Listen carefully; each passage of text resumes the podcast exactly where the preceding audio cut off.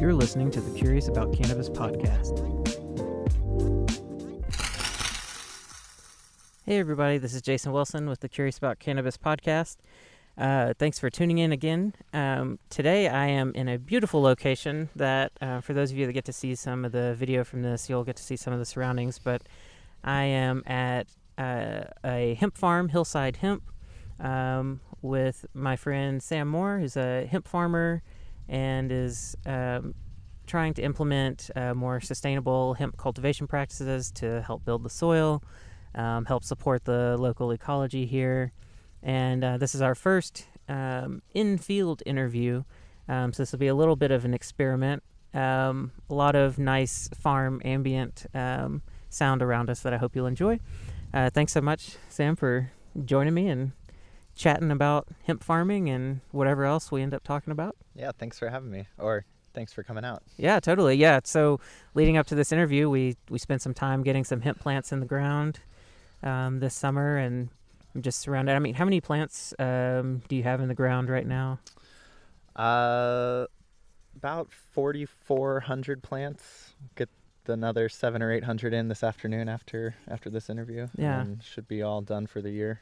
Is that across like a few acres, or how many acres is that? It's uh, it's approximately two acres of hemp cultivation, um, and it'll be about five thousand plants in total, um, which is a little higher density planting than in some other uh, farms that you might see around.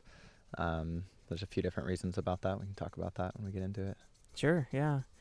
Um, so yeah, let's just jump into all of that. So, um, you mentioned before we got this going, this uh, recording going, that you know your main focus is trying to figure out how to cultivate cannabis in a more sustainable way, how to take care of the soil, improve the land you're on. So, can you just kind of describe when you're thinking about setting up the farm? Because uh, I've been to several different hemp farms, and yours is very unique just in how it's laid out. I noticed there's no plastic um, on the ground. Um, you've got rows that are on contour along the hills, um, um and kind of um, not necessarily contiguous fields. It's kind of broken up where things kind of best fit, rather than kind of forcing things in place. Um, so, you, can you just share kind of your thought process on your farm planning, and then we can kind of get into some of the practices that you implement and all of that? Sure. Yeah.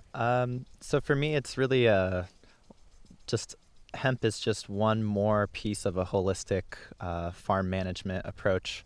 Um, this farm is uh, a family farm that will be in my family uh, for many generations. And so ultimately, it's just about um, stewarding that in the best way possible for, you know, my children and maybe their children um, after that. So, um, you know that approach uh, we've been on here for about eight years and um, you know there were quite a bit uh, established here before um, you know the opportunity with hemp came about. So i mean we're looking at um, a little bit of a slow to establish food forest with different fruit and nut trees um, you know berry vines a lot of it swallowed up by blackberry right now. Um, but um, you know, this whole farm is about five acres, but there was never really a thought in my mind about ripping everything else out that's established mm. um, just to plant as much hemp as possible. Um,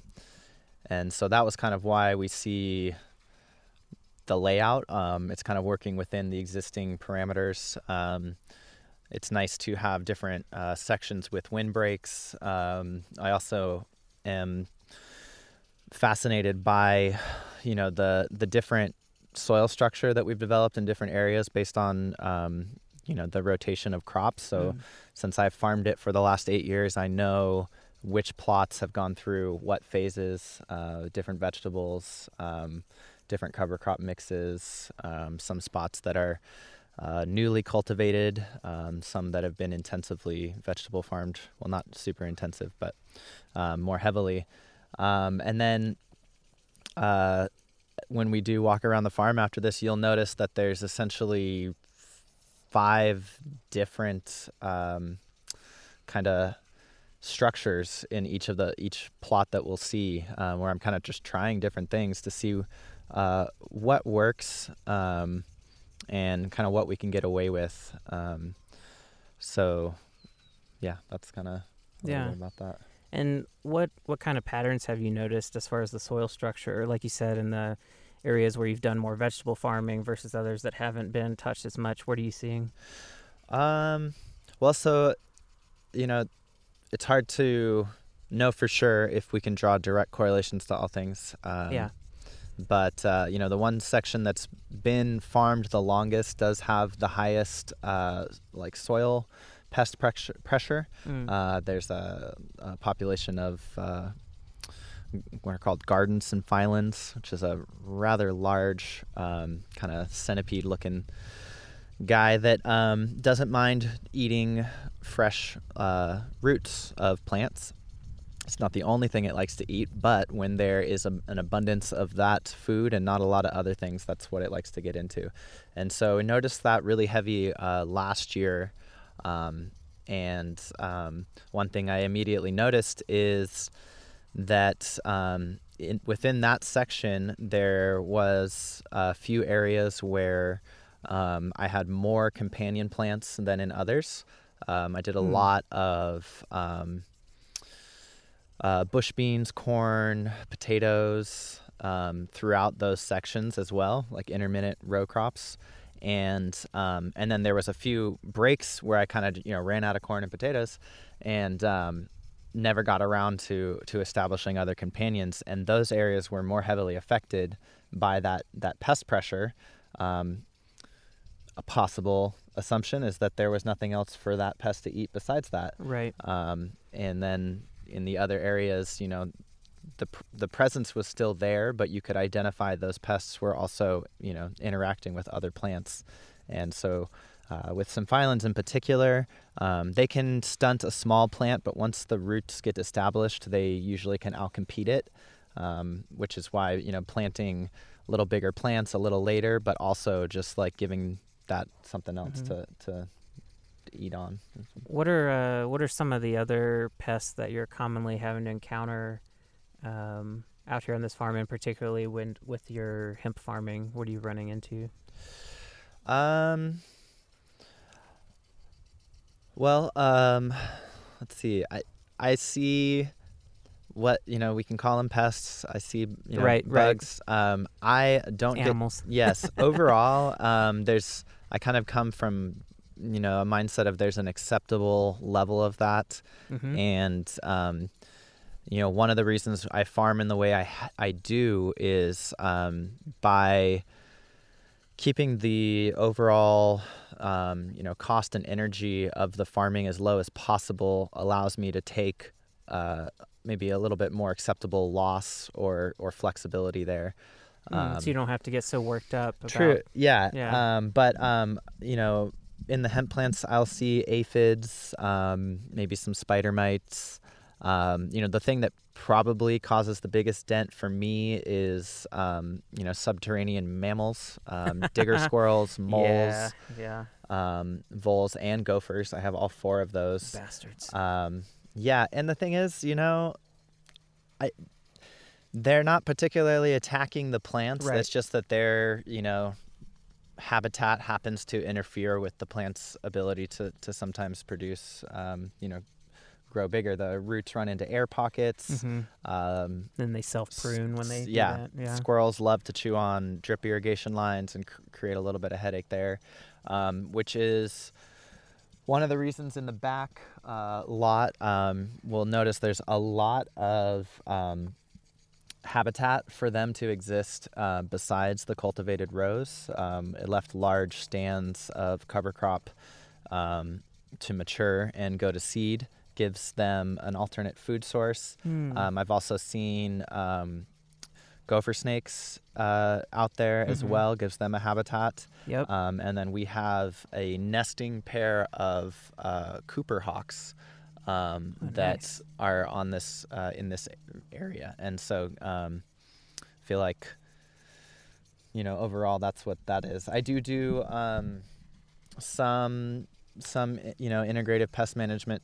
The strategy is basically while they're all contained in a greenhouse, it's easier to give them some preventative care while they're more susceptible. hmm Um, I use um, some essential oil sprays a couple of times um, that just kind of prevent them from getting you know any infestation while they're small and in trays that would then transplant out. And then after that, you know, it's just kind of being aware. Uh, occasionally, I'll find a plant that's maybe harvesting a larger population uh, of maybe spider mites. hmm Um, I kind of just typically make the call of whether that's going to affect the rest um, Right. enough. Like, Whether you need to cull them or not. yeah, and that's for me. I'll take the loss. I'll just you know I'll take a plant and remove it from the garden, um, compost it.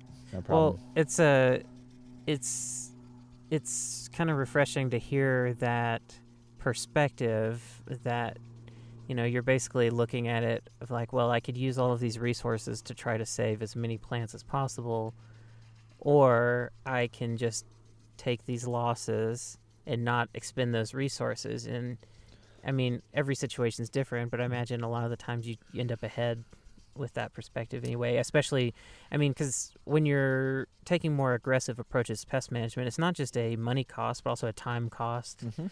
You know, uh, there's Yeah. all these all these expenditures, and I I like the idea too of um, rethinking about the perspective of the use of the term pest, and the same as um, like thinking about weeds as well. It's like, well, they're they're pests or they're weeds in the context of how we perceive them and how we humans interact with them, but they're just organisms doing their thing and Sure. you know And we've either, you know, intruded upon, you know, their natural habitat or we've created a new habitat that is, Mhm. you know, ideal for Uh, them to exactly. thrive yeah yep yeah yeah yeah. And, and that's another reason why there's a, we'll notice, um, you know, a higher, you know, frequency of and density of plants throughout the farm um, overall.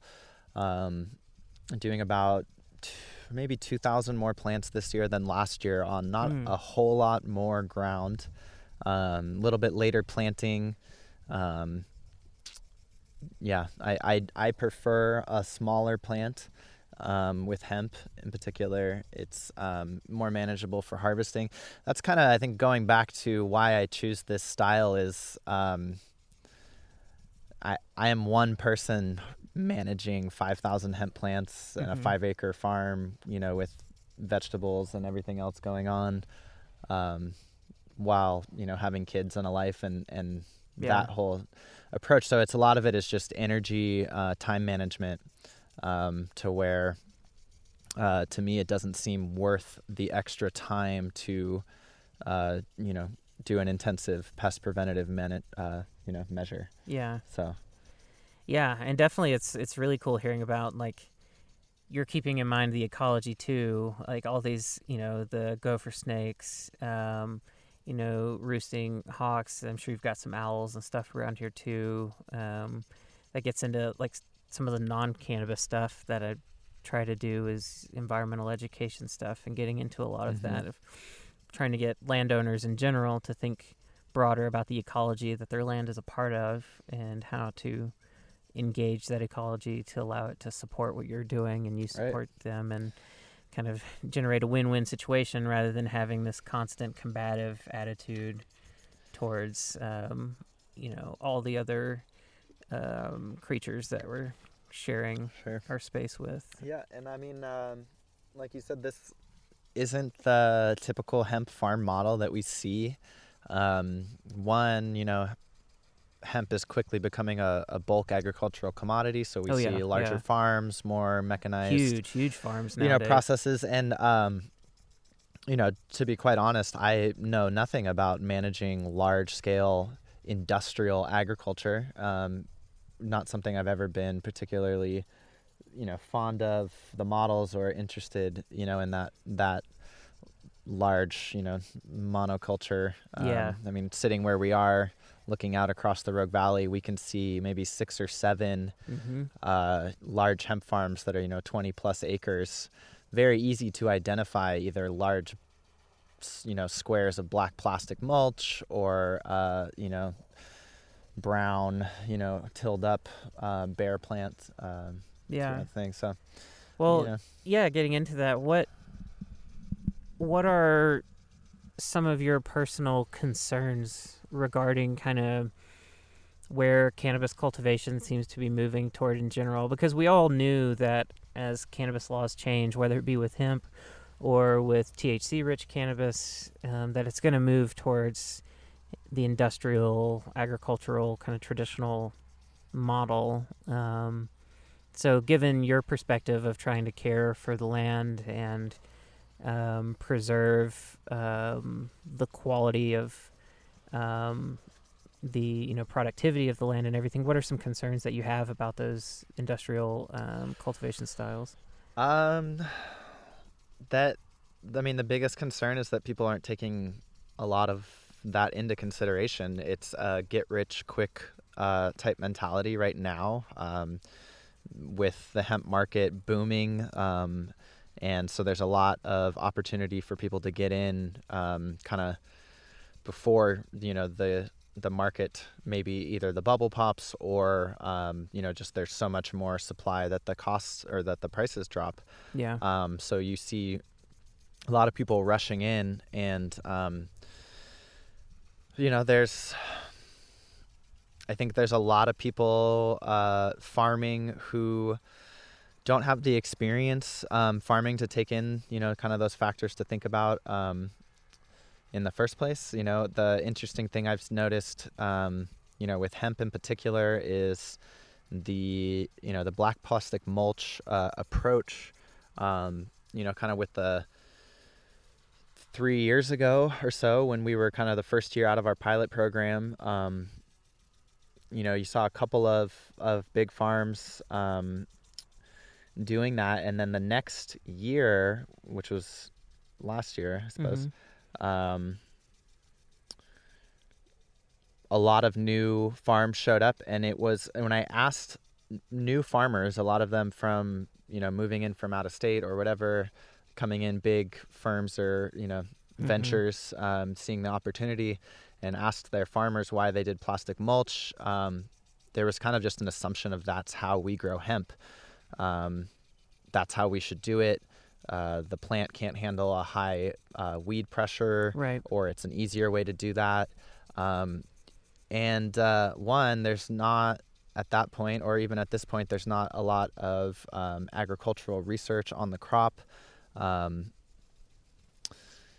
but then you know speaking with long-term experienced uh, organic vegetable farmers who've done large acreage of that um, you know whether or not a plant is conducive to a plastic mulch really just depends on the species you know there are Mhm. certain plant uh, species that really really don't do well with with weed pressure It Right. just- They're slow growing. it stunts and- them yeah. totally they they just freak out they want to be all by themselves um, and so you know you can use it selectively i just don't know that hemp or i don't agree that hemp really responds that way to that pressure um, and i've seen that through experience here you know with three years of hemp and you know eight years of cannabis um, uh, where you know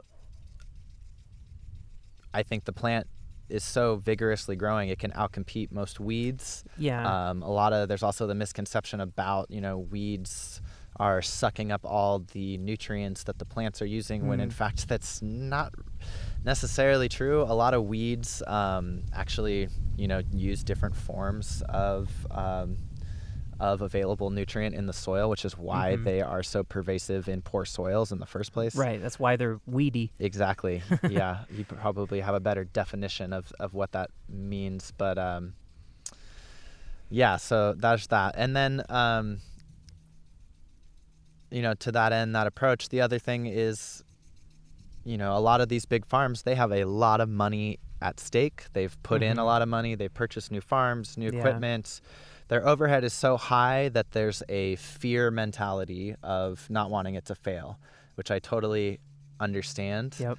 Um, another reason why I keep my costs as low as possible and accept the you know the gain as it is, because that was a lesson I learned many many years ago with cannabis cultivation back when Um, you know, it was farmed really intensively. We poured tons of money into that crop. Um, and, uh, you know, I had some years where uh, the profits weren't there due to, you know, Mhm. losses in pests management, that kind of thing, or just overall market price was dropping. And so it kind of forced me to shift that mentality to where I went completely back onto this path and started this whole journey that's kind of led me here over the last six years of like a kind of a more natural Mhm. um, soil building structure, a lot of no-till, Mhm. hugelkultures. Um, you know, three years ago, I grew my first hemp crop on this land, and I didn't uh, amend the soil at all. I didn't feed the plants any nutrient, anything. It was just 100% native soil and irrigation water, and um, you know, the plants did fine. You know, they Yeah. grew big and strong and um, did their thing. So, Yeah, and and I guess some of that too relates to how the cannabis is going to be used at the end as well cuz like in medical and recreational cannabis cultivation, if your goal is to sell flower, then you're looking at the plant uh, differently than if the goal is extraction or something else. So, for instance, if you're concerned about having pretty buds, um, then you're trying to coax plants to swell up and have these, you know, dense masses of inflorescences. Whereas, um, like a, lot of hemp, some of it's sold as flower, but a lot of it's getting extracted. Um, and so while you're still worried about resin production, you're not so concerned necessarily about um, having these pristine, beautiful bud structures. Um, I don't know. Is that is that something that um, that seems to ring true? Yeah, yeah, it does. Um, you know, with uh, new cultivation techniques, you know, with growing cannabis on such a large uh, scale, the um, it really does kind of shift from. I, I dislike the term industrial hemp, um, which well, is it's what confusing too. it is, but you know, as I've gotten into it over the last few years and um, and gone a little bigger and a little bigger, it does ring true in the in in kind of the mentality of the way you're treating the plant. You know, coming from, you know, back when you had you know six medical plants and Mhm. you know you had to they were so precious and you had to uh, you know really treat them very delicately and so you know to where uh, the way things are harvested now and kind of thrown around and just handled much more rough because of the volume of it. You Mhm. couldn't do it out of in a more delicate fashion. yeah. Um, you know, lar- a lot of large scale hemp is uh, mechanically harvested, um, whether it's like stripped off the stems in the field or Mhm. uh, we're seeing the advent of a lot of new um, combine headers that are able to um, thrash hemp uh, Mhm. biomass off of the stem. Um, you know, that's it's definitely treated differently, um, but it's kind of like a probably a profit and loss type of uh, Mhm. evaluation of you have so much um, material to process and only so much time or so much money and energy Mhm. you know there has to be a way to do that efficiently um, which is really how you know all of the industrial agriculture has gone is, Yeah. you know Well, do you, cutting costs and increasing production Well, with that in mind, do you think that because it seems like cannabis flower isn't going anywhere as far as demand for it, like people there's there's a strong demand for that, even though the demand for extract is increasing mm-hmm. rapidly. Uh, do you think that's going to carve out a niche for small farms, family farms, that sort of thing that can put that attention in and attention to quality and uh, pampering and everything? Sure. Yeah, I I think that um, we can we can look at Oregon's recreational um, you know cannabis industry and and we'll, we can see some similarities there to where you know you and I got to watch that you know industry grow from its Yeah, yeah. infancy in uh, in medical through the advent of rec and everything going and um, you know you saw the larger farms you know maybe having one or two multiple tier licenses Mhm. you know growing kind of bigger, a little bit lower quality, you know, Mm-hmm. lower cost of production.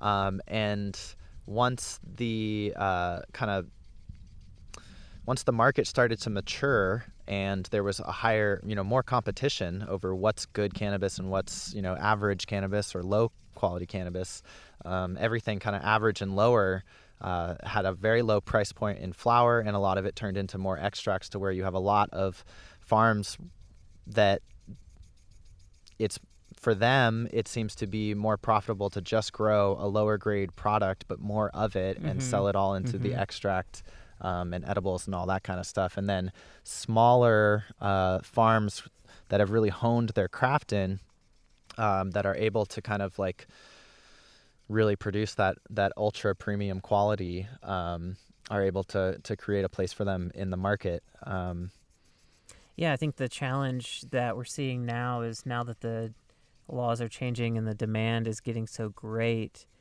um, it seems like what the small farms have to figure out is kind of how to work together, maybe in a co op situation or something, to meet the demand, um, to be able to have enough material uh, to sell Sure. um, to, to meet some of the requirements.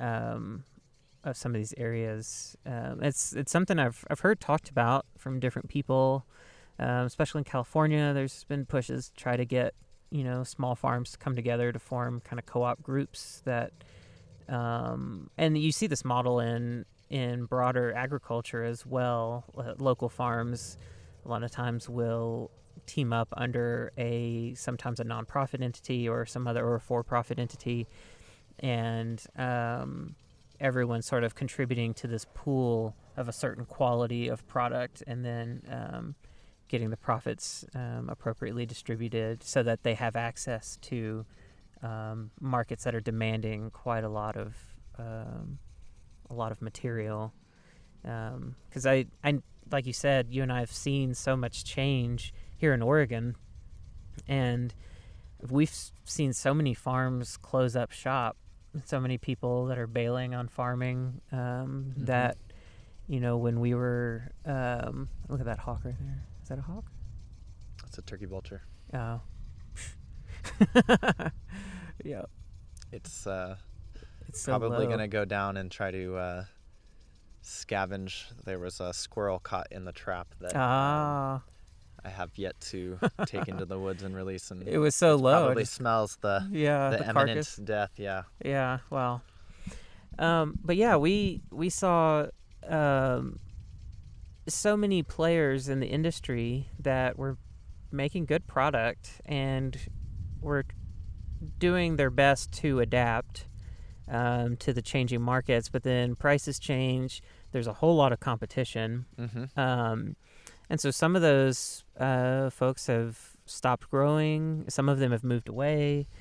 Um, and it's sad to see because, you know, cannabis is interesting. I mean, farmers in general are oftentimes uh, very passionate about the crops that they grow and being working with the land and being outside. And, you know, there's a reason that they've um, chosen to do that work. It's not easy work, it's extremely hard. Um, and it's it's sad to see some of these small farms, you know, the people that are having to kind of throw in the towel that can't seem to find a way to make it work financially. Um, I don't know. Do you have any thoughts on that? Of what small farmers can do to stay alive in this sort of rapidly changing environment? Um, I I would say um, you know read some books about running small businesses. Honestly, Yeah, um, yeah. not not to you know. There's a lot of a lot of farmers who are who have done good planning, you know, um, financially on on that front. Um, but I think a lot of farms failed because they um, took on too much too fast. Uh, Mhm. Whether it was you know double mortgages and a half Oh, million yeah, dollar yeah. greenhouse and this and that um, instead of leveraging what they already had because maybe they started with nothing. Mm-hmm. Um, so a lot of the farms that I see still around, you know, they were existing farms beforehand. So they were able to utilize what they already had as far as, you know, like assets. Um, uh, and then, you know, I gotta say, like probably like the five or six best, you know, established farms that that I know of that are still operating today in that recreational market, um, where the, I could have probably guessed that you know five years ago, four years ago, um, that they would have been some of the ones because Mm. um, they established uh, brand recognition really early on in the market, um, and they maintained the quality of product throughout that whole Mhm. time.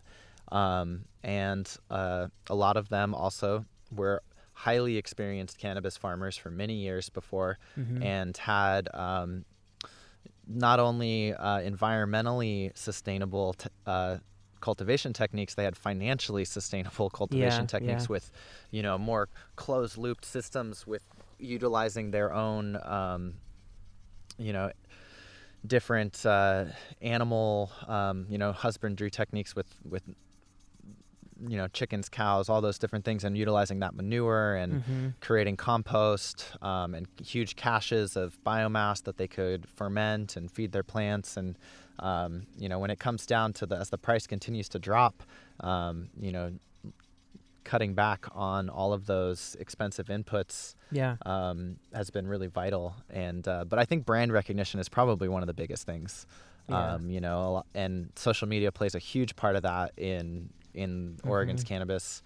Um, you know, a lot of those uh, farms that I'm thinking of are, you know, have 10, 15, 20,000 followers on their Instagram account, and they really have been dedicated to keeping content fed. Um, and, you know, people are attracted to seeing their approaches. You know, I, there's, I've seen it um, for a long time with a lot of them of just like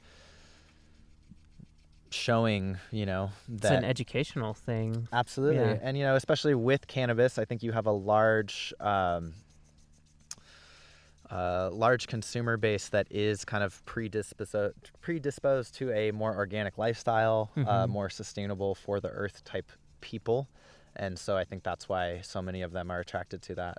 Um, and I see that personally with the hemp farm. Um, I don't do a really good job of keeping my um, my social media presence uh, up and going. I've been a little too busy on the farm. Man, yeah, it's so Um, hard. It- yeah, even the stuff I'm doing, it just sucks so much energy out to try to keep Yeah. content flowing. But I'm amazed. Um, I get all kinds of uh, feedback from people all over the country um, that are just excited to see hemp farms that don't look like all the hemp farms that they're seeing. Um, Yeah. You know, sprouting up and. Um, and so that's encouraging, and it also creates, um, you know, a wider kind of client base for me to where, um, you know, that's Mhm. where I've drummed up business is um, from companies throughout the country that um, they are willing to pay a little bit more premium because they recognize that it's um, you know costs more to produce this way maybe or, or it's just harder work and they value the fact that there's actual earth care involved Right. in that right. Um, Right. Yeah. Yeah. Exactly. so and Bring- that's who I would like to work with in anyways and so it's it's fortunate that that I've made those um, connections Yeah. Yeah. Trying to use your perspective and style and everything you're trying to do as a value added um, asset to your to your crop. That's yeah. That's really important for people to understand, and it takes some education sometimes to help people recognize that value. Um, and just communicate, just communication, just explaining what you're doing, mm-hmm. and so that people realize, oh wow, I didn't realize that. Oh, um, you know, even like looking around when you were talking about weed pressure, like I see, you know, all sorts of um, miscellaneous plants that are growing up in your rows and stuff. You don't seem to be very concerned. Um, I'm not about uh, that. no, not particularly. Um, I will be doing, you know, um, you know, manual weeding once the planting is done here. That'll be the Mhm. next phase to go back through. But um, I find that on this scale, you know, one person can um, can manage, you know, weed management on, you know, two to three acres um, if you time it right, um, using the right tools. Um, uh, there are we'll go see there's some sections i do have um to, it's fun to see the uh the different um fluctuations in what weeds show up year after Mhm. year based on you know what the spring was like what the winter Right, was right, like that kind of a thing so this year we have a particularly high uh density of uh what's known as pigweed Yeah. um, It does annoy me because one, um, you'll see it. It's in the spots where Mhm. it's growing. It's quite literally like a carpet. You know, Yeah. many millions and millions of these little seeds sprouting up. They're quite easy to um, hoe out. You know, with Mhm. a a wheel hoe or a stirrup or or whatever. Um, yeah. When you pull at them, they usually come out yeah, of the ground pretty um, easily. you know, but every plant uh, will grow up, and it looks a lot like amaranth, and and produces millions of seeds in every Mhm. head. So it's kind of one of those ones where, I, as far as the holistic approach, it's not really bothering my plants, but if I don't nip it in the butt, right. I will continue to increase the population of that that weed. right. Your community stock. will change. Yeah, um, and honestly, the only thing it bothers about me is that they kind of get pokey, you know, Mhm. and then I'm walking through the fields, I'm getting little pokes Yeah. um, and they kind of like give you a little splinter sometimes when you stick them. Um, it does bring a lot of birds down into the field. Um, I don't know if those species of birds that eat those seeds might also eat bugs. Maybe they do, maybe they don't. They definitely poop. I'm sure some do That's at great. least. Yeah. Um, you know, so other than that, I have a lot of blackberries. That's another just like long term. Only way to get rid of Right. blackberries is to dig out the roots. So and even then, like if you leave a little piece, like Yeah. it's it comes back. Certainly. it's, it's uh, almost a never-ending battle with blackberries. That's uh, particularly these Himalayan blackberries uh, that aren't aren't native here. Um, let's talk a little bit about um, kind of going to the front of the process to talk about seeds, hemp seeds.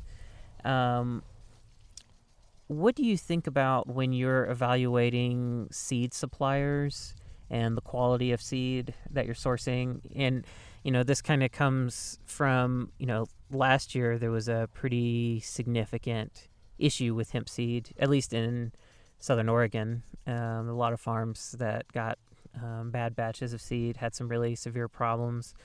Um, and so, one thing I wanted to uh, make sure to spend some time talking about is just seed quality Mhm. and how people can, um, yeah, evaluate their seed and seed suppliers. Sure. Yeah. So um, that's something I think we'll see uh, be an issue, you know, going forward. Um, now that the industry is really starting to gain momentum, and we're seeing more and more seed suppliers um, show up.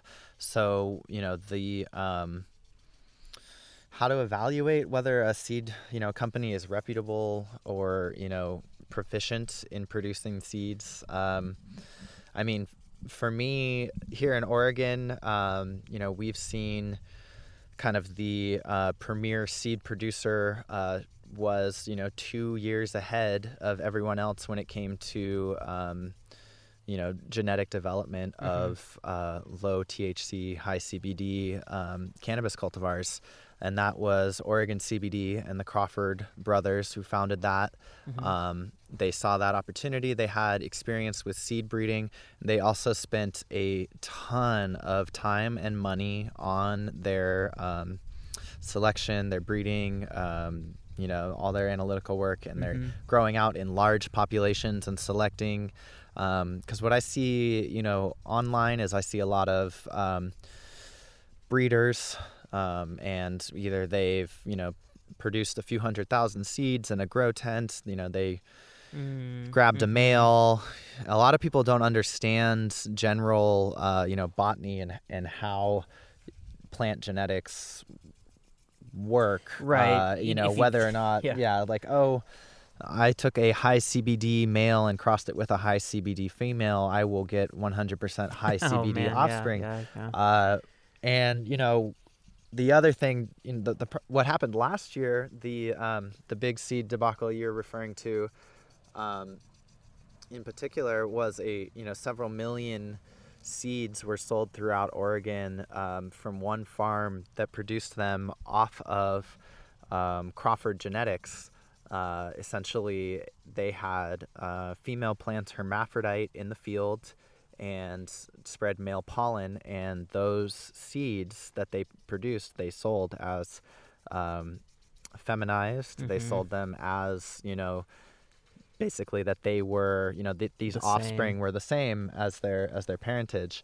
Um, and there's a couple of you know issues with that. Uh, you know, first of all, um, the Crawfords, uh, just like many other um, you know vegetable and flower breeders, uh, Mhm. intentionally only take their uh, lines to F1 hybrids. Right. Um, you know, they've taken two uh, two plants that are far enough apart um, that are expressing a quality, and then they've taken the time to breed out those plants to identify that the quality is in fact um, a dominant trait that will, at a high you know Right. uh, percentage, breed for. Right, Yeah. you know, because a lot of you know original CBD uh, lineage was uh, like a freak production in, um, oh, you know, like somehow we've gotten some feral hemp to you know intermix with the medical, Mhm. and then you know one in a hundred seeds actually uh, is producing a high CBD and a high like resin content, hmm um, and then that lineage was bred with and worked off of Yeah. over time. Um, but you know, with F1 hybrids, essentially, you've taken two things that are far apart, but have a two, both have you know single uh, or very few uh, a dominant trait, hmm and when you cross those two together in their F1 generation, they will Right, right. they will pass along their their dominant trait to the offspring in a high frequency. Right. You'll see a nice blending of those traits. Exactly. tease out. Right. There's more Now. If you take uh, Sorry. if you take uh, those seeds from that F1 population and you were to, uh, you know, breed with them further, Mhm. uh, whether you've selected a new male or a new female, or you have an open pollination, you know, scenario where the Right. males and the females get to breed. Um, now in your F2 generation, you're going to start to see a lot of diversity in, you know, plant traits that were in the DNA of those plants all along, Mhm. but um, you know, in that first step down in the F1, uh, they didn't express all of those more recessive traits, and um, so that's essentially what happened there. And so the the Yeah. the seeds that were sold, um, you know, they that particular one was a lot of fraud and misrepresentation by some bad actors in particular. Um, and also just a lack of understanding, you yeah. know, of how that yeah. how that works um, and gets passed on. So So those were F2 seeds that were Yes. sold. Yeah. Yes. Uh, also produced out of a hermaphrodite um, Yeah. pollen, which can you know has all kinds of other implications of whether how that will affect you know the Mhm. the generations downstream. So. Um, with reputable seed breeders, that you need to make sure that they actually have um, the science backing up what they're claiming, Mhm. um, and you know not the- just random test results from a previous crop Sure, that says it's, and- it's high CBD. Yeah, I think the biggest thing for me is I want to know how long they've been developing the lines that they are selling, Mm-hmm. um, because this type of work takes multiple generations. You can only grow a plant up to maturity and pollinate it and produce seeds so many times a Mhm. year. You know, even if you're Yeah. going rapidly, maybe four times a year. Right. Um, so, you know, um, to know that they've done multiple generations of work on that that lineage is important. Um, you know, the other the fact besides high CBD, um, you know, ratios and low THC. Um, there's also the feminization factor. Mm-hmm. Uh, feminization can be done in a few different ways of uh, essentially, you know, stressing the plant. Um, and some of those are more effective than others and, and produce a higher Mhm. feminization rate. Um, the best seed producers are going to, you know, share with you feminization rates. They're going to stand behind their feminization rates, Mm-hmm. and they should be 99.85 plus if they've done it right. oh wow. Okay. Um, and uh, you know, a lot of them will you know show you their their proof of that you know through Mhm. testing with controls and, and it's a DNA test that they're able to do um, through tissue so that they can do that pretty quickly on on each generation. Um, so you know. It's exciting that there's going to be a deeper genetic pool available to farmers, you know, year by year mm-hmm. um, uh, it's not a good, you know, in my opinion, system to kind of have any one company have a monopoly on that. Yes. Uh, yeah. However, as a as a farmer, you don't want to take a risk um, in having, you know, one, you know, if you grow out a population that has too high of a THC level, you're going to fail your uh, Department of Agriculture pre-harvest test, and then your whole crop is invaluable. Yeah. Um, so there's that. Um, so you know, seed companies should be very transparent. Um, so you know they shouldn't shy away from questions about Yeah. you know um, how long they've been developing that seed line. Uh, have they done large field trials on those genetic um, that particular lineage? Um, and you know, for me, the the the seeds that I went with this year um, came from a company that um, was new to Oregon. Um, they had been developing this line for you know they had it for over three years, grown in Colorado. So I was able to uh, confirm that it was you know it had created successful crops. Right.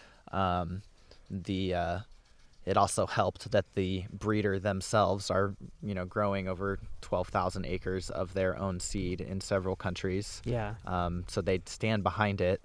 Um, on top of that, and you know, essentially, you you should be able to ask them for a guarantee that it is what they're saying. Mhm. And if they don't give you that, I would you know shy away from that. Yeah. So Yeah, no, that makes makes perfect sense. And there's, you know, if you are dealing with a sketchy seed supplier, then you also have to absorb more cost on yourself to do greater quality control. Because if you don't quite trust a seed provider, then you're going to want to do germination tests on your own. You're going to want to do sex testing on your own um, to make sure that you know things are what you're expecting them to be, and that all costs time and money. Um, and then, gosh, when things go wrong, some of these farms I saw last year, so many males that came through. And uh, for anyone listening that maybe is new to cannabis and doesn't understand that, you know, you're when you're growing cannabis for resin content, you're dealing with female plants.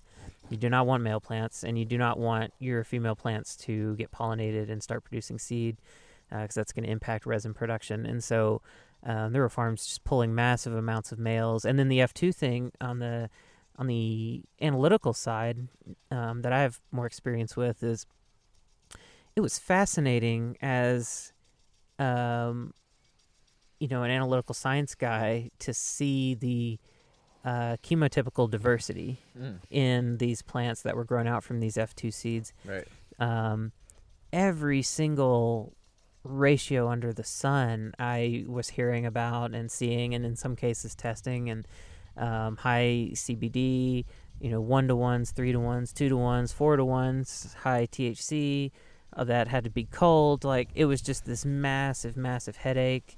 Um, it, but it was, but it was super, super fascinating for me just seeing that diversity and just being like, wow, look at, you know, all of that Right. that potential that's Ex- there. The potential, yeah. That's. I mean, like it's it's it's, it's, it's definitely exciting on that level of like, wow, look at this amazing new genetic pool that we've Mhm. uncovered, but from you know the farmer side. doesn't see the value in it. Yeah. Um, because I mean, it, from a monetary value, maybe it's not there. right. Um, Right, You know, right. but from a, a knowledge base, it's it's pretty cool um, to see that.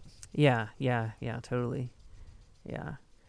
Um Oh, go, one last thing about the seed thing. The, the Yeah. biggest incentive that farmers might get swayed into purchasing, you know, less than than amazing seed is cost. Um, seed cost is one of the bigger factors in hemp farming. Um, you Yeah, know, yeah. quality hemp seeds typically sell for a dollar a piece. Wow. Um, a dollar per seed. a dollar per seed, maybe starting to get some discount when you get into the tens or hundreds of thousands of seeds. Um, Wow. You know, so for a farm, I mean, looking across the street here, there's 11 Mhm. acres. They're probably planting around 2,000 plants an acre, so that's 22,000 seeds. Um, assuming that they bought an extra maybe 10% of seed needed just in case they didn't have a perfect germination, they you know it would have cost them twenty six thousand dollars in seed just to get started. And so, you know, for a farm when they're offered seed at fifty cents a piece, that Right. can be you Very know enticing. exactly, and that's um, you know where it is. And and I a lot of farms came in this year that I know where they tried, you know, they they, they small farms, so they don't have a lot of money to put up, Yeah. you know, so they went with what was available and I hope it works out for them. So Yeah, yeah, totally. There's so many dynamics um, influencing the way that people farm, um, and it's it's certainly hard because you know when you've dumped all of this money into seed, well, then you've got that pressure to make that money back. Then that leads into pressures like going back to what we were talking about earlier with like pest management and everything. You're like, well, I can't afford to lose any of this crop yeah. Uh, because I need to make this money back. And so then you feel this additional pressure to invest even more to ensure that all of those plants make it through. And it just it just heightens this tension in the farming process. Yeah, and it it you know it's interesting that we've come into a model where farmers are dependent on a seed supplier. They're not able to, uh, at this point, um, you know the the genetic pool that's available in order for them to, uh, you know, succeed in the regulatory environment as is. Um, you know, at some point down the line, um, I think we'll have stabilized, um, you know, hemp cultivars Mhm. that um, really truly will continue to breed low THC Right. um, plants. So at that point, farmers can actually um, produce some of their own seed either in controlled plots. Um, the other interesting thing, you know, as it becomes a larger agricultural commodity and the price overall goes down and it becomes more about like how much can you grow for how little, um, you'll find more farms that are less concerned about seed in their biomass. Mhm. I know of a uh, 3,800 acre farm in eastern Oregon that's planting um, male female seed because they were 20 cents a piece and they're planting, you know, like 15 million seeds or something. wow. Um, and they're direct seeding them into the ground at 12 inch spacing. Mhm. It'll all be combined. They don't care that it's Right. going to be full of seed because all of it's going to get ground up Mhm. and all of it's going to be sold at the lowest possible, you know, bulk pricing.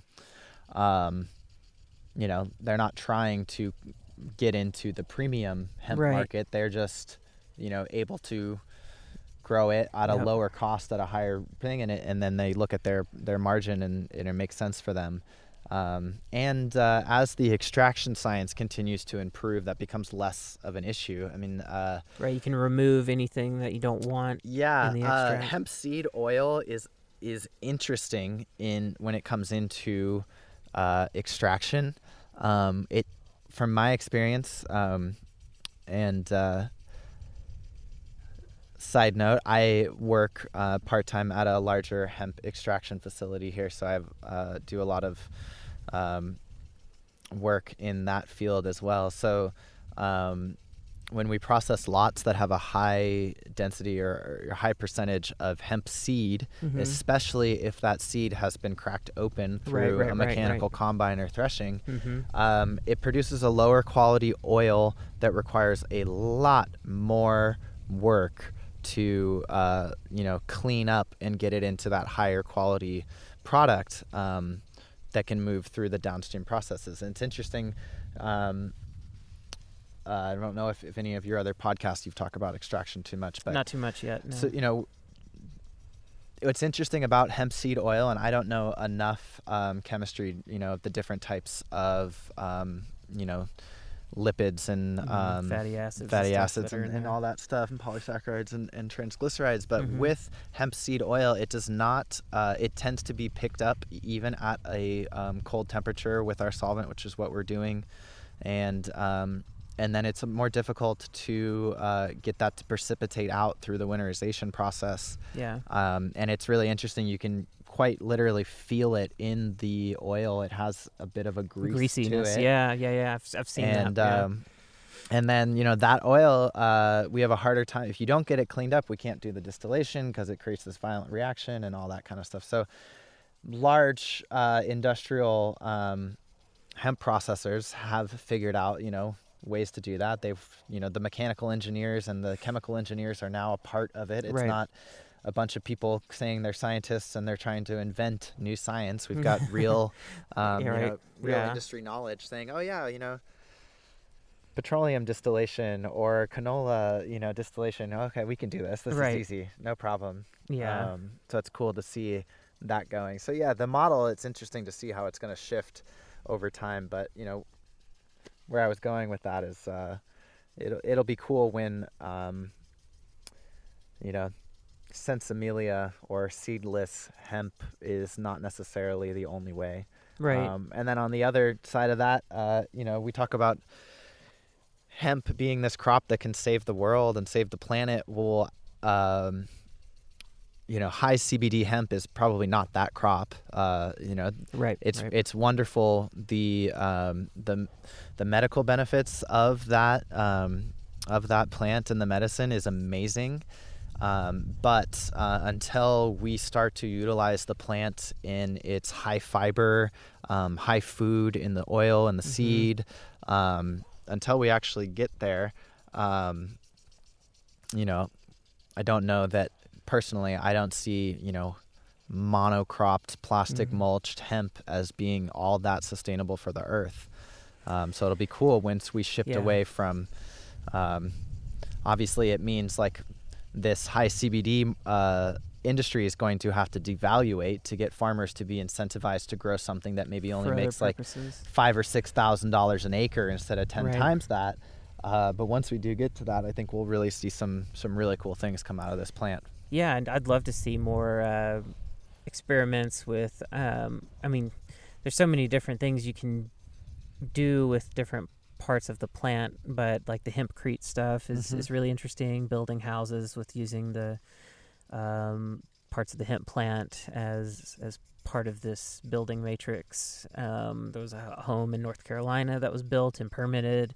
Yeah. Um, and I think one recently in Washington, um, if I'm not mistaken. I I see these headlines. I don't. It's hard to keep track of them, but more and more seeing stuff with that and um, using um, hemp seed and uh, materials as agricultural feed. There's all sorts of, of different things, um, even different uses for seed oils. Yeah. Um, and we just see those crops being grown throughout the world. Right, um, you right, know, right, right. And, uh, and especially so- in like uh, Eastern Europe and stuff. Yep, and see a lot of Canada and things Yeah. like that, and and the way those uh, there they're regulated where their overall cannabinoid content has to be pretty low, anyways. Right. Um, again, you go into the whole like kind of genetic seed property, you know, patenting things where a lot of countries there's only so many permitted seed suppliers and seed sources, Mhm. so farmers only have a, a few choices of what they can grow, and and um, you know, so so economically maybe that's harming those areas, you know, Yeah, that they're not able yeah. to switch into this particular crop. Um, but you know, talking with a, a friend of mine who um, owns a company called Hemp Technologies, and they build hempcrete um, houses. They produce um, different forms of hempcrete, hemp plastics, things like that, um, and they're you know growing in 11 different countries, and they've been in it for quite a long time. Um, but I, you know, he is interested in finding a way to utilize the byproduct um, hemp stalk from Mhm. high CBD hemp, um, but you know, I, I, he I don't remember his exact metrics on on how much it produces, but um, you know, this type of uh, plant spacing and and everything. Uh, the amount of actual like hemp hurd, uh, which would be like the ground up fiber of Yeah. the stalk, that's produced per acre, and then the actual value of that by the metric ton is is so low that there's Mhm. not a lot of incentive for any of these farmers to utilize that byproduct Mhm. you know um, the amount of energy it might take them to you know earn an extra few thousand Right. dollars by taking you know 15 20 acres worth of stalk and get it all Mhm. ground up and everything for most people it's just not there yet Yeah. so What do you think about um, with all of these big hemp farms, like you were talking about, that don't necessarily care so much about seed content and all of that?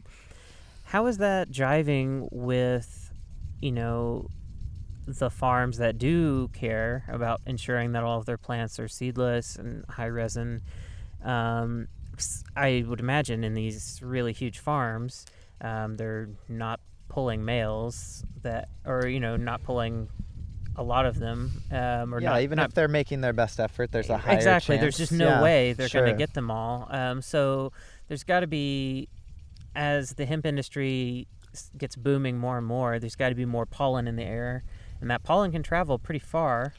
Um, there's some debate over exactly how far and exactly how big of an issue that is. Quite a debate, yeah. Um, but um, I think it's everyone can pretty much agree that it's it's an issue that um, is contentious and um, is I don't know I I it seems like the hemp thing is moving so fast um, and I haven't seen a good resolution between how these different types of cannabis farmers can coexist um, without the really large farms kind of uh, ruining things for some of the the others that are really ensuring everything's um, high quality, seedless, high Mhm. resin. What are your thoughts on that?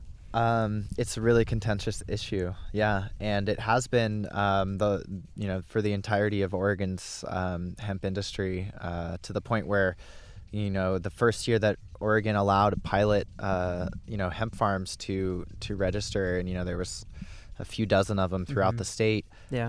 Um, you know, Southern Oregon has such a ingrained um, and large uh, medical, recreational, high THC um, right. growing industry that um, you know there was a couple of people in the Applegate who wanted to to try growing an acre or two of hemp, and they were quite literally threatened I remember that. Yeah. yeah. that that they would you know be screwing everything up for all the other farmers and that their you know essentially their fields were going to burn down if they planted them and uh, and then you know the next year we got some people who were willing to take the risk and really tried to push the education of like look i'm growing all female plants because that's you know beneficial to my hemp farm like i'm not going to you know that and then it got bigger and bigger to the scale where it's hard to keep up with that quality management and quality control and yeah. um, you know, legally it's really contentious and difficult. There are numerous lawsuits throughout Oregon about, um, you know,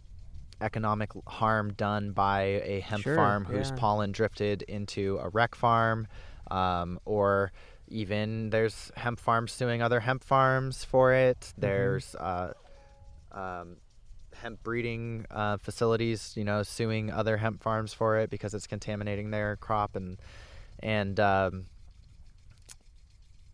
yeah, it's um, you know for me personally, uh, not only is it important for my own uh, success in this crop to eliminate males and pollen, um, but just as a um, I don't know moral or whatever uh, how what responsibility. responsibility to yeah You are, to your ethics, community. to yes to the other farms that exist around me um, i don't want to do any harm to anyone else um, just for my own personal gain um, and uh, so yeah i mean I, I think it's right now it, it should be the responsibility for farmers to do everything in their care to limit their uh, effect on those around them um, it's like I said, it, it's really contentious. There's not a lot that can be done legally to prevent people. Oregon's Yeah. right to farm laws are pretty strict. Right. Um, there might be some zoning things that might end up happening with different counties, different places. Um, yeah, uh, it's pretty difficult. Yeah, yeah, and maybe it'll just be something that settles out culturally. That maybe there will be um, areas where people care less um, about that, and maybe that's where some of these farms end up settling into, and other places where it's a much more sensitive issue that they tend to stay away from, just because of the um, interpersonal dynamics between Sure. neighbors and Yeah, and I mean, right now in Oregon, there's nothing that prevents a hemp farmer from getting a license to grow hemp for seed and for fiber right. on acreage. Mm-hmm. Um, whether or not their neighbor next to them is trying to grow, you know, feminized seedless hemp or not. Um, and that's where a lot, as far as I know, there hasn't been a legal precedent set in Yeah. Oregon towards that. Um, it's pretty pretty going to be a, a few years before all those happen, and then there'll be appeals and all that kind of stuff. yeah. Because there is quite a bit of money at stake, and so um, you oh know, yeah, yeah. there are. I mean, the the seed example we were speaking of resulted in a twenty-eight million dollar lawsuit Yeah. um, that I believe disappeared. I don't really, I didn't follow it. Yeah, I um, didn't hear too long. anything else about it um, after the original press. Yeah, Uh, maybe it got settled. I don't know, but um, yeah, it's it'll be interesting to see how that all that all settles out. It's been on my mind a lot, seeing some of these just massive hemp farms, and it's just like you know, I mean, it's just technically impossible for them to manage. yeah, and uh, I've heard, you know, there's um, there's going to be new developments in the industry and the farming techniques. Um, you know, there's theories that maybe you know there's uh, either biological or chemical products that could be given to plants to prevent them from you know sh- basically if they were males they wouldn't be able they'd be sterile Right. uh, i don't know about if whether or not that's something that could will be developed anytime soon or, or really even could be uh, and then even um, i've heard of people trying to develop like drone technology that could uh, detect Mhm. males Yeah, yeah. um, I I've heard some people talking about that. which would yeah. be cool. Uh, it it'd be quite an interesting sensor. Um, what Yeah. they're picking up on, other than once there's already pollen, maybe they could do that. Yeah. Uh, yeah, I mean, but may- you know, maybe there's some sort of corollary they can pick up on that's um, that with some reasonable degree of confidence they can uh, correlate to males. I don't Yeah. know. Um, the drone technology is interesting because it's gotten really big in broader ag- agriculture Sure. for things like n- nitrogen deficiency and uh, water deficiencies and that sort of thing. But Yeah, that that kind of stuff is generally, uh, from my understanding, and my understanding is limited. Um, but it seems like that's a lot of that's color based, um, looking for certain color changes in the crops that would indicate certain types of stresses, nutrient deficiencies, and everything. mhm. And because you know these cameras can detect, they're so sensitive and the different colors they can differentiate um, that you can get pretty sophisticated with that. Yeah, with detecting males, I, I just don't know. Um, it'll be cool to see if something can be developed. But even then, I wouldn't have a strong confidence that it's going to catch everything right. and you, you know you still run into these issues and i haven't seen and maybe it's just not even viable but like tissue culturing um, but even with that you with cannabis you can stress a plant to the point where you know even if you've um, cloned female plants um, you could still stress them to the point where they'll hermaphrodite or something and uh, cause problems Yeah, and that's um, you know another thing we should you know kind of talk about with with seed breeding and and the genetics And right now. There's um, a lot of the um, you know larger scale seed production and breeding in Oregon is happening uh, indoors or happening in greenhouse environments. Um, and with the plant, it's interesting. You will see different um, different expressions, you know, based on uh, light, photo period, Mhm. Environmental yeah, yeah. factors. You know that we hear in cannabis, you know, that or in in horticulture, the term land race um, used, which essentially means a, a plant species that's like naturalized over many generations to Mhm. that particular environment. That's the way it likes to grow and express itself, and the Mhm. types of you know chemotypes that it that it will express during those environments will you know in in cannabis cultivation you know you would hear people talking about oh i've taken this sub-saharan african land race and i can't wait to grow it out in my tropical greenhouse here in southern oregon yeah and um, yes, it will be a very unique plant. It's different than what has been developed around here. Will it express itself the same way it did growing, you know, in its Right. kind of like ancestral, mm-hmm. this is the way, you know, what it, no, it won't. no Um, and so with with hemp breeding, um, I think uh, as we've seen the increase in production, we, we've seen a little shift in variation, uh, a little bit less um, uniformity in, in even some of the larger scale um, production facilities. Um, you know, for instance, just with Oregon CBD, they're grown. Uh, they do large field trials, but they're in the Willamette Valley. Um, so you know, a big point for them is uh, keeping the overall um, flowering time shorter to Mhm. avoid the uh, kind of later fall storms and rains that come Right. into that area, which down here in southern Oregon are typically come even later. It's a Mhm. much more arid environment here.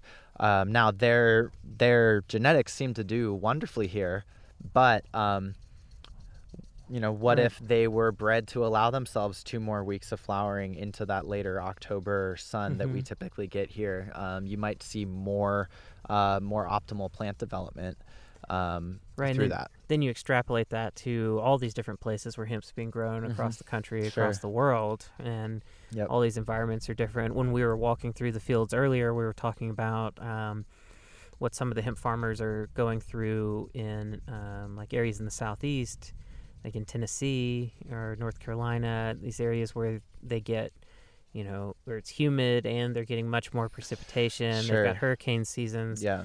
um, and um, one uh, there's already some research um, that shows that that has influences on chemotypes um, that just even humidity can uh, change uh, some of the chemical expressions in the plant um, but also just uh, some of the different stressors that the plant's going to encounter while growing like having to tolerate flooding Mhm. uh, whereas you know here in Southern Oregon, that's something you will never worry about pretty much, except for late in the season. But Right. even then, you know, it's nothing like you know what I would experience growing up in Mississippi or what you know like North Carolina would experience during hurricane seasons or Louisiana, um, where you're getting severe, severe washout flooding um, consistently Mhm. um, and you know so farms are having to rethink um, how to grow hemp in those areas having to make really tall mounds that can hopefully right. survive that kind of flooding and trying to find cultivars that can maybe be a little more tolerant to humid conditions and flooding and then you get into like uh, microbiological issues with higher humidity Right. and um, you know having issues with mold and and all of that. Um, so it's yeah, it's interesting. It's a good point to bring up that it's um, you know cannabis like any plant it's not a one size fits all kind of model. It's not so simple to just find a cultivar that based on the history of what that cultivar's done somewhere totally differently that you think you're going to recreate it. Um, you're going to run into all sorts of challenges, and over time, um, those genetics will naturalize to where you are. Um, Yep. If you're breeding, um, you'll get uh, a new uh, naturalized little gene pool for your area, and and that's something I um, saw some when I was at the University of Mississippi and uh, and got some tours and talked to the researchers at the um, the cannabis lab there. Um, is that over the decades of growing cannabis, they grow a lot indoor, but they do outdoor as well on certain years, and um, they've had to go through some learning curves to understand um, some differences there. And of course, there's all sorts of controversy about what you can extrapolate from the University of Mississippi's um, cannabis program um, and how it relates to cannabis breeding broadly. But um, there's definitely some some good data that um, they're learning just about. Like I was saying, how humidity affects chemotypes and stuff like that, that Mhm. um, will become apparent in the next several years as more and more states in the southeast are growing cannabis. Um, well, we've been going for a little over an hour now. Um, this has been awesome. Um, I'm going to go ahead and um, kind of wrap things up. Um, one question I really like to ask every guest is um, getting outside of cannabis completely uh, for a minute. What is something totally non cannabis related um, that has you interested or excited? Something non-cannabis related. That has Yeah, it can still be farming related or anything like that, but um, just not necessarily hemp or cannabis. Um, it's kind of hard to step out of my Sure, fully sure, yeah. consumed cannabis mind because the last uh, few weeks of planting is just kind of wake up and and get things done and and do all of that. Um, oh, okay. Well, this is easy because I can stick with farming. There you go. Um, I'm excited. I'm doing. I'm working with a local um, organic seed uh, producer here in in Southern Oregon, doing some seed trials for um, a few different varieties of uh, squash, um, corns, Oh. beans, um, quinoa, amaranth, um, some melons. And so we've interplanted a lot of those in hemp rows. Um, one just to see, you know, the the the interaction Mhm. there, but also knowing just from last year I grew a ton of beans and potatoes and corn. Um, potatoes and corn right up next to the cannabis. Maybe they all got a little crowded. Mm-hmm. Um, but I did a lot of um, pumpkins, a lot of um, storage pie pumpkin varieties throughout the field, and uh, our farm has a nice slope, so everything kind of naturally wants to drift on down through the rows, which is really nice.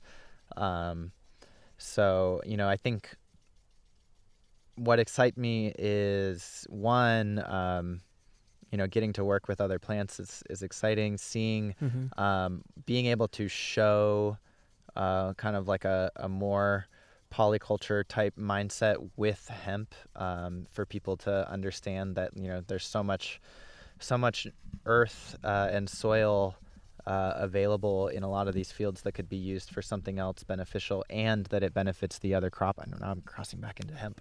No, that's But, good uh, though. Yeah. But yeah, I'm excited to see. I mean, we've got um, some um, some melon varieties from like the Caucasus Mountain region. Hmm. Uh, we've got um, uh, Guatemalan black amaranth. Um, we've got uh, Cheyenne white flower corn. Um, we've got an Italian pole bean. And these are all heirloom direct from those bioregions. And what Wow. we're doing is seeing what happens here on the first year of cultivation in our area, how they react, what do they, you know, Mm-hmm. um, what can we do? Because one, we want to preserve those, and particularly with the um, with the corn, um, we are you know going to be uh, contributing the um, the profits that we can we can generate from the corn seed. Um, from that, a, a large portion that will go back to the particular reservation that that was shared Oh, to us with. So it's Yeah. like getting to help Yep. in that way. Um, and then just seeing, you know, especially with corn, uh, is and and many so many vegetable species, you know, the diversity is just disappearing so quickly. So Yeah, anything yeah. that we can do to preserve it, you know, um, for me, I can find so much value and beauty in the fact that things are different than everything else. Mhm. Okay, maybe this corn didn't grow as big of ears or as tall, Mhm. or the beans didn't have as many fruit sets. Well, and I understand why in a high production, you know, type Right, of, that's of cultivation, that's that's important. They want uniformity. They want the big ones. They want the juicy ones. Um, but we've bred so much, um, you know, nutrition out of our out of our food because all we cared about was how fast they grew or how big they grew or how little Mhm. nitrogen we had to feed them that um, you know you're eating a lot of water that doesn't contain as much Yeah. nutrient in there as it should Yeah. and so you know growing nutrient dense food and uh, and trying to like preserve as much of that in the world is really important and exciting for me Yeah. um, you know, for any small farmer, adaptability is key over the years. Um, and I'm just kind of starting out. Fortunately, I got to start out with hemp being available, and hemp is, Mhm. uh, you know, a nice uh, bumper crop and and can earn money. But um, you know, I can't not look into the future and think about, you know, it might be Mhm. a year, it might be two years before hemp is not as uh, much of a viable crop for me, um, and I need to, you know, diversify if I want to continue farming, yeah. which I do because I hate working other jobs. Farming's the best job there is. So, yeah. Um, but you know, figuring out a way to do that, um, Especially on days like this, man, it feels amazing. yeah, it's pretty nice. it's it's been a an amazing summer here in Southern Oregon so far. Pretty mild uh, temperatures. Really Uh, mild. Yeah, just being able to sit out here it feels so comfortable. It's it's crazy. Um, oh yeah, and and from my perspective too, something that I want to do eventually, whenever I have the resources, is you know these less common varieties of um, uh, vegetables, ethnobotanicals broadly, however people use them, as well as native plants. You know, trying to give these plants some attention and do some research, understand what uh, biochemically, you know, they're composed of, and what sort of value we can draw um, from those to try to get some support behind um, maintaining those genetics. Um, Mhm. I think that to get support broadly for that kind of conservation, I think that um, you kind of have to take a sort of human centric approach because so many people that's what they connect to. They don't necessarily care so much about uh, things that don't seem to affect them directly, even though it all affects them indirectly. Um, and so I think being able to connect people with uh, multiple ways to value these uh, the genetic diversity is, is something I definitely want to be a part of. Try to find out what what chemical compounds are in these things and bringing attention to uh, you know the importance of protecting genetic diversity to protect um, diversity of nutrition, diversity of medicine, um, all these different things, and then stacked on top of that, you know, the ecological um, components. Like, what are these plants do in their environments that aren't so clear to us because we we see things from a certain narrow um, perspective Mhm. um, and don't always see the broader picture of um, the ecological functions that different types of, of plants play into systems and um, yeah just trying to, to tease all of that out i have an ultimate dream and i hope we get to work together doing it one day but having like a, a nice like natural products research center where we can do some farming, grow out some diversity of, of plants of all sorts, have cannabis be part of that, um, but you know, get way beyond that and um, be able to connect people very directly to the importance of pres- preserving Mhm. uh, biodiversity broadly, because biodiversity is in such rapid, rapid decline, um, and it's something that we don't feel the effects of immediately, but there'll come a tipping point where we will feel them very, very directly, Yes. and then it'll be too late. Mhm. Um, and so that's that's something that definitely, um, yeah, definitely am very passionate about. Well, uh, you've been super, super, super generous with your time here. I appreciate um, you uh, carving out the time to sit down and chat about hemp and farming and sustainable cultivation and everything else. And uh, yeah, I look forward to um, walking around a little bit more on the farm and um, hopefully I can get back out here soon and help you some more and talk some more and keep at it. Yeah, I'd uh, I'd love to have you out again, and uh, maybe we can, um, if you have uh, you know listeners who are interested, we can go over some more specific um, techniques, you know, for Yeah. sustainable agriculture and um, the ways that you know I've um, you know been shared with me and that I've discovered uh, to lessen the uh, overall footprint. Um, You know, while working with this plant and others. yeah, yeah. If you're listening and you're interested in us trying to make some content about um, all these different sustainable cultivation techniques, um, let us know. Um, and you know, as always, if you want to support the work that I'm trying to do here with the podcast, as well as um, you know broadly with uh, some of my science education stuff, we have a Patreon account that you can become a member for as little as a dollar and um, get access to um, behind the scenes content, video content for these interviews, get access to full interviews before they're publicly posted. Um, and as well as um, I try to give our patrons opportunities to provide feedback, help me understand uh, ways we can make our content better, and even contribute to things like editing. Um, and so, whatever ways that I can try to get the community involved in trying to make some good educational content here. Um, so you can find that at patreon.com slash natural learning enterprises. Um, natural Learning Enterprises is the science education company behind all of the work that I'm doing. And um, yeah, I'll definitely be out soon. Um, you can learn more about the Curious About Cannabis podcast at cacpodcast.com. Uh, you can connect with us on social media on Facebook, Twitter, and Instagram. Um, we also have a YouTube channel where clips of some of these interviews uh, will be posted. Um, just search for Curious About Cannabis on YouTube and you'll find us there. Thanks so much for listening and take it easy. If you want to learn more about cannabis, you can check out the Curious About Cannabis book, available now on Amazon.com and other online book retailers.